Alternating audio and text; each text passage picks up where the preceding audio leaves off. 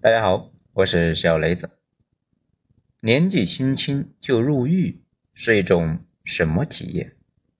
文章来自于微信公众号“九编”，作者二号头目。在说上一篇章节的时候呢，突然想起来以前有一个常联系的小伙伴，他初中毕业就经常打螺丝，这些年换过了十几个工作。二十多岁，已经在社会上摸爬滚打了十来年，在很多方面的社会经验呢，都比我强太多。以前呢，经常跟他聊，这一次有事想问他，才想起来呀。后来呢，给他发过几个消息都没回，再看呢，已经是几个月，以为他是换手机号了。不过呢，还是又发了一次，问他怎么样，咋样了？没想到这一次回了，说是呢，刚从看守所出来。详细的问了一下是怎么回事，觉得这个事呢还挺有意思，征得他本人同意，决定呢来说一说，大家呢来看一看，听一听，说不定呢身边的人就在这样的坑附近。好，咱们呢就叫他小张吧。事情呢是这样的，有段时间他实在是太缺钱了啊，当然了，他一直缺钱，然后在网上看了一个广告。说呢，是只要他用自己的身份证注册一个公司，然后呢去银行开个公户，啥也不用干，只要协助一下人家的公司呢办点完全合法的业务，人家就给他两万块。上面呢还写的是有鼻子有眼的，说是呢主要为了合法避税，不用担心违法问题。小张呢说，其实啊当时也纠结啊会不会摊上事情，想到这些年呢干的蠢事。几乎无一例外都是太缺钱，然后不走寻常路就走到了坑里面，太多次被人骗。其实那也都是因为自己啊太穷，又太容易呢被诱惑，觉得这个事呢不太保险，有点想放弃。可是呢又一咬牙把电话拨了过去，跟那边聊了几句，对方问他信用征信记录怎么样，他很惭愧的说，之前呢。陆小戴把征信搞坏了，本来以为对方呢不要征信差的人，没想到啊那边竟然很利索的就说没问题，就给他发了个地址和联系人的电话。到了那个地址，找到那个联系人，那个人呢带他去银行开户，很快就把业务啊办了起来。他想要钱，人家呢就先给了五千，拿走了他的身份证和银行卡，然后呢把他安排到一个酒店里面住下。并且呢，还有一个小哥跟他住在一起，说是呢有什么需要的跟那个小哥说就行，说好过几天呢就付剩下的钱。过了两周，跟他说呢没啥事了，让他呢该干啥干啥，很快呀就会把剩下的一万五打给他。不过没有等到那一万五，却等来了警察的敲门。到了派出所之后呢，小张那是全程懵逼啊，听着公安。在对自己呢讲什么？你的公户走款几十万，他都惊呆了。明明这段时间自己呢一直在酒店，怎么就出了这么大的事呢？警察叔叔呢给他解释了啊，这又是怎么回事？原来啊有一个刷单群，专门是招那些辞职在家带孩子的家庭主妇。这些人尽管不上班，可是呢却有强烈的赚钱动机。一般呢会先去买保险，然后呢卖茶叶，最后啊干刷单。刷单说的是有些商户呢想把这个产品做起来，靠大家真正的下单呢自然是流量肯定不行了，需要先优先购买一群人肉机器人来下单。这些人下单之后，那边呢并不会真的发货，群主啊会给你转个一块五，那你就呢赚了五毛，大家呢一直刷。直到平台算法呢误以为这个商品呢很卖座啊，就开始呢算法主动开始推，这个时候啊就算是刷单成功了。这一般呢刷一单也只能够赚几毛到一两块，尽管呢不是特别正派，但是他也不犯法。事实上这个事呢现在做的人依旧是很多，然后呢刷单群里面就会有人开始发一些截图，那说自己啊干了几票大的。刷了三百的单，然后一次呢赚了一百，这个时候呢就会有人很好奇，想参与一下。然后啊就被拉到了一个小群里面。在小群里面呢，大家不断的秀刷单啊，一千赚两百，刷单两千赚五百的这样的截图，就会有一部分人呢受不了，也开始接这种大单。刚开始呢是能赚到钱的，但是过了一段时间，玩的越来越大，开始呢单次刷一万赚一千的这种，而且呢这个结算会开始变慢。刚开始的时候，每次刷完之后立刻就能够。看见现钱，可是呢，慢慢的只能够是三天一取现。这由于啊，每次都能够取成功，大家呢也不担心。直到后来，账户上面呢已经是攒了十几万，取不出来。平台那边呢要求啊，再充值五万就可以取。这个时候有人就要疯了呀，充了五万取不出来，然后呢继续充，花了几十万，把全家的积蓄都花了，依旧是取不出来。这个时候呢，才觉得可能有问题，赶紧去报警。警察呢查看了 QQ 群，发现里边的人呢，这个信息啊都是假的，唯一真实的信息就是转账记录里面那个银行账号。然后呢，顺着这个银行账户一查，就查到了我这个小伙伴。然后呢，再查了一下他最近的快递地址和外卖地址，啊，这些呢都是实名制，警察呢能够查到。然后就找到了他，把他带回去，然后录口供，顺便告诉他，哪怕呢是在不知情的情况下，你注册了公司账户呢给别人用，并且呢拿了报酬，在咱们的国家啊都是重罪啊，要判刑的。在派出所的临时的关押室的长凳上，小张睡不着，正好呢旁边有个哥们呢也跟他一样在那里坐着，后半夜聊了一下，竟然发现呢是跟他一样的倒霉蛋。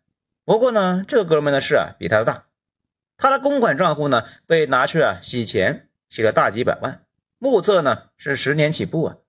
那哥们呢才二十一岁，还是一个零零后。口供录了两三次，警方给小张看了刑拘证，说呢他已经被刑事拘留，要把他呢送去看守所。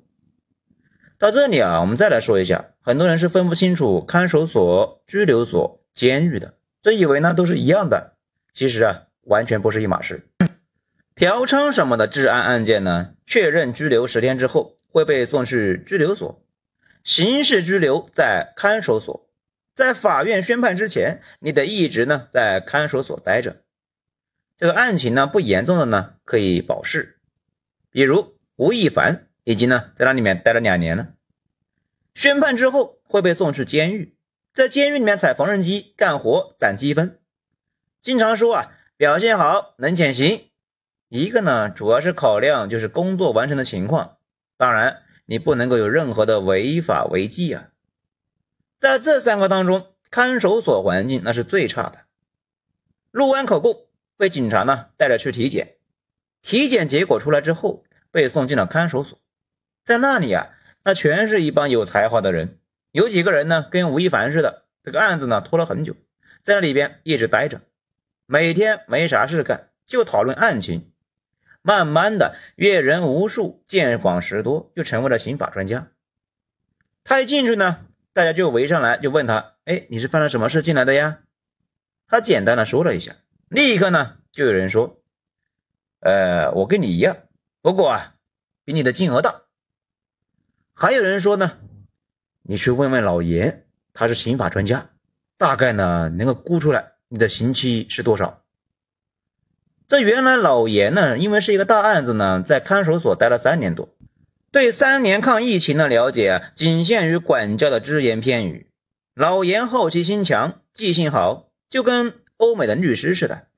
你说出来的你的案情，他就能够在这些年里面碰到的人翻出对应的案例，然后呢告诉你会被判几年。以及呢，哪种情况之下会被减刑等等的情况，在这些人的协助之下，他迅速的就弄明白了到底咋回事。原来啊，有人可能也搞诈骗，那比如要卖什么理财产品，得忽悠那些被骗的人把钱打到一个账户，然后呢，骗子赶紧把钱取出来跑路。被骗的人迟早会意识到有问题，去报警。警方那肯定第一时间会锁定那个收钱的账户，然后呢找到那个账户啊是谁开的，这个人很快呢就会被抓起来。所以那些犯罪分子呢这些年啊学精了，他们呢才不会用自己的身份去开户啊，而是花两万块钱去找人开。这个时候呢就盯上了那些年轻的、警惕性比较差又缺钱的人，大学生。工厂里的工人等等等等，都是容易呢受诱惑上当受骗的，而且这些人普遍年轻，这也就是为什么一大批的零零后因为这个事啊进了监狱。看守所里的狱友呢就问他，呃，是不是招聘他的时候啊问他征信怎么样？他说对呀，并且表示啊很纳闷，为什么自己的征信差反而能够。应聘成功呢？其他人哈哈大笑啊，哼，说这不明摆着的吗？征信差的人那才真的缺钱呢。而且啊，撸小贷把征信给搞坏这个事呢，本来就是在法律的边缘上疯狂的试探。有过这类经历的人，往往呢才敢于来一票大的。这种人胆子大，又敢拿不义之财。更关键的是呢，不在乎征信的人，往往也不在乎自己的未来。当骡子实在是太合适了，其他几个同行呢，他都表示自己的征信呢也都坏了。这里说的骡子呢，说的就是那些被骗了之后开户收了身份证的，然后呢再把他们弄到酒店看起来的人。这些专门用来收钱的账户呢，可能意思呢是这些人和骡子一样，给别人驮东西吧。等有人报警了，警方呢只能够找到那头骡子。这里呢就有个问题，为什么要把他们带到酒店看起来呢？之前呢确实发生过不好的事情，那个时候呢骗子的警惕性不强，被骗的人呢刚把钱打到骡子的账户，那个账户呢就被骡子冻结了，骗子到处是找户主啊，死活找不到，所以啊后来骗子学精了，要把小张这样的户主呢看住，然后收了他的身份证，当然呢。警方他也不是呢抓了这个倒霉蛋就完事的，他也是会向上抓。于是呢，在看守所里边，我的这个小伙伴呢认识了这个产业链的上下游，比如专门到处骗人的骗子公司，也就是呢刚才忽悠刷单群的人去刷大单的那些人。在我的这个小伙伴的监视里边，就有一个长沙的狱友，他们的公司呢就是一个诈骗公司，正在上班的时候呢被警方突袭。全公司六十多个人全都被抓了进去。这些人呢，有的知道自己呢是诈骗公司，有的呢根本就不知道。还有那些诈骗公司洗钱的人，比如赌场老板什么的，也在看守所。还有其他的，比如呢，在酒店里面看着那些骡子的人，还有银行协助办卡的，都在里边。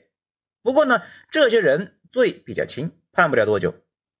一个看守所里边十几个人。百分之七十左右的那都是诈骗链上的，侧面它也说明这两年诈骗这个事呢非常猖獗。不过受益最大的那批呢，往往是抓不到，因为这些人那都是些老手，都在国外。当然了，还有更黑的操作。说实话，接下来要说的这些事呢，我不太理解，说出来呢也只是想告诫大家不要去搞。一些人开了公司账户，并不是用来搞诈骗，而是呢用来背债。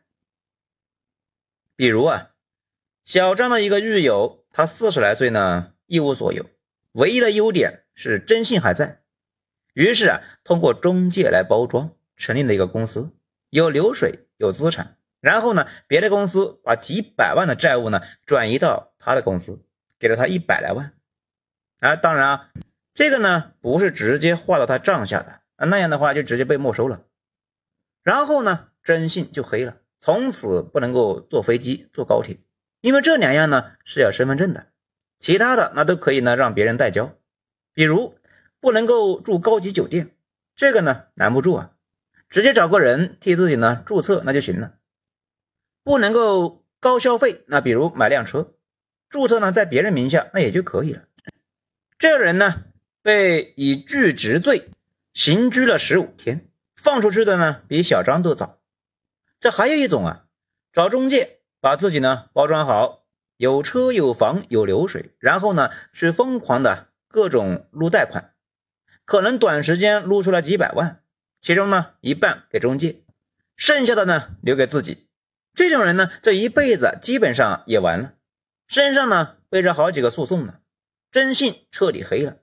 不过呢好像不用坐牢。讲这些呢，最后啊，我们来讲一下我的这个小伙伴呢，说他自己啊，大概率呢是要被判了。他能够被保释，主要呢也是过了关押期啊，一般是三十七天。现在啊，证据还没有搜集全，上游呢还没抓到，估计呢也抓不到啊，就让他保释了。过段时间会让他呢回去坐牢。他一开始呢觉得自己很冤，当然呢现在啊依旧是觉得冤呢。只是呢，不觉得自己真的无辜，觉得冤，那是因为啊，开了一个公户赚了五千块就被判了三年到十年，实在是不值。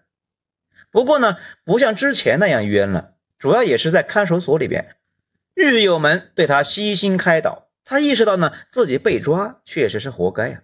毕竟呢，刚开始也忐忑过、纠结过，后来那还是鬼迷心窍，头也不回的就跳进了坑里面，而且。以自己的性格呢，跳这个坑那也是迟早的，并且在看守所呢碰到一个诈骗公司的老板，那个人呢振振有词说啊，他这些年骗的人绝大部分都是在打钱之前被警察呢警告过有可能是诈骗嫌疑，但是那些人听了吗？